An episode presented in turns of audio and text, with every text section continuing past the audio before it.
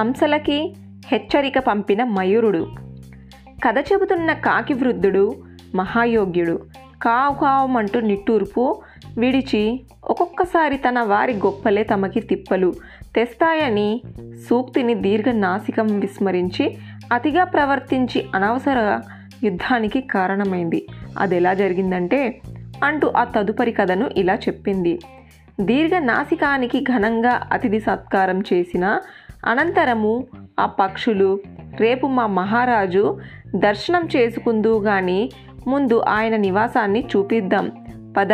అంటూ దీర్ఘనాసికాన్ని తమతో తీసుకువెళ్ళి మయూరుడు నివసించే ఓ కొండ గుహను చూపించి ఆ గుహలో ఉండే వింతలు విశేషాలు వర్ణించి చెప్పాయి. అప్పటికి అర్ధరాత్రి సమయం గడిచిపోయింది. దీర్ఘనాసికానికి ప్రయాణ అలసట వలన కంటి మీద నిద్ర ముంచుకొస్తోంది. అయినా ఆ పక్షులు నిద్రపోకుండా మేలుకొని ఉంటే తను నిద్రపోతాననటము మర్యాద కాదని బలవంతంగా కూర్చుంది. అంతటా ఒక పక్షి మిత్రమా మీ రాజ్య విశేషాలను మీ రాజు గొప్పతనాన్ని చెప్పావు. మా రాజ్య విశేషాలన్నీ మా రాజు గొప్పతనాన్ని విన్నావు.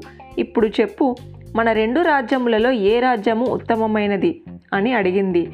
అప్పుడు దీర్ఘనాసికము నోరు విప్పి మిత్రులారా మీ రాజ్యము ఒక పక్క రాళ్ళతోనూ మరో పక్క చెట్లతోనూ నిండి ఉన్న రాజ్యము. మాది మానస సరోవరాన్ని మరిపించే అందాల రాజ్యము. ఇక్కడ ఈ వెన్నెల రాత్రి కూడా చీకటి వెలుగు కలిసి కనిపిస్తున్నాయి. మా రాజ్యంలో ఈ సమయంలో వెలుగు తప్ప చీకటి కనిపించదు. మా ప్రభువులు కష్ట సుఖాలను విచారించి సలహాలు ఇస్తారు. కానీ మీ ప్రభువులు విందు వినోదాలతో కాలక్షేపము చేస్తారు. మా రాజ్యము స్వర్గము. మీ రాజ్యము నరకం కాకపోయినా దానితో సమానమే.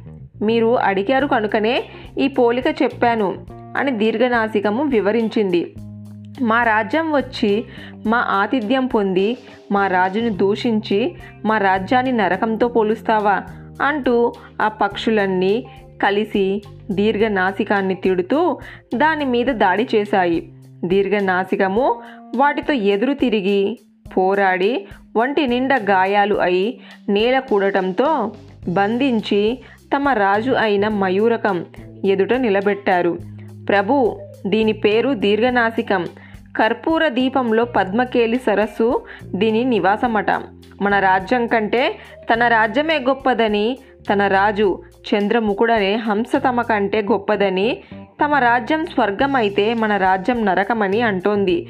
తమరు విచారించి ఈ పొగరుబోతును శిక్షించండి అని చెప్పాయి. ఆ పక్షుల మాటలు విని మంత్రి అయిన దూరదర్శి ప్రభు ఆ కర్పూర దీపము మన సామంత రాజ్యము. సామంతులు చక్రవర్తులకు కప్పం చెల్లించాలి. అది రివాజు కనుక ఈ దీర్ఘనాసికం వెంట మన రాయబారిని పంపుదాము అంటూ చెప్పాడు. సరే ఆ చంద్రముఖుడి దగ్గరకు రాయబారిని పంపండి.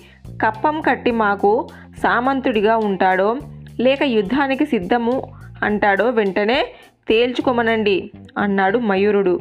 దీర్ఘనాసికాన్ని విడిచిపెడుతూ నువ్వు ముందుగా వెళ్ళి మీ రాజుగారికి మా రాయభారిగా కూజితమనే పావురము వస్తుందని చెప్పు అంటూ ఆజ్ఞాపించాడు దూరదర్శి.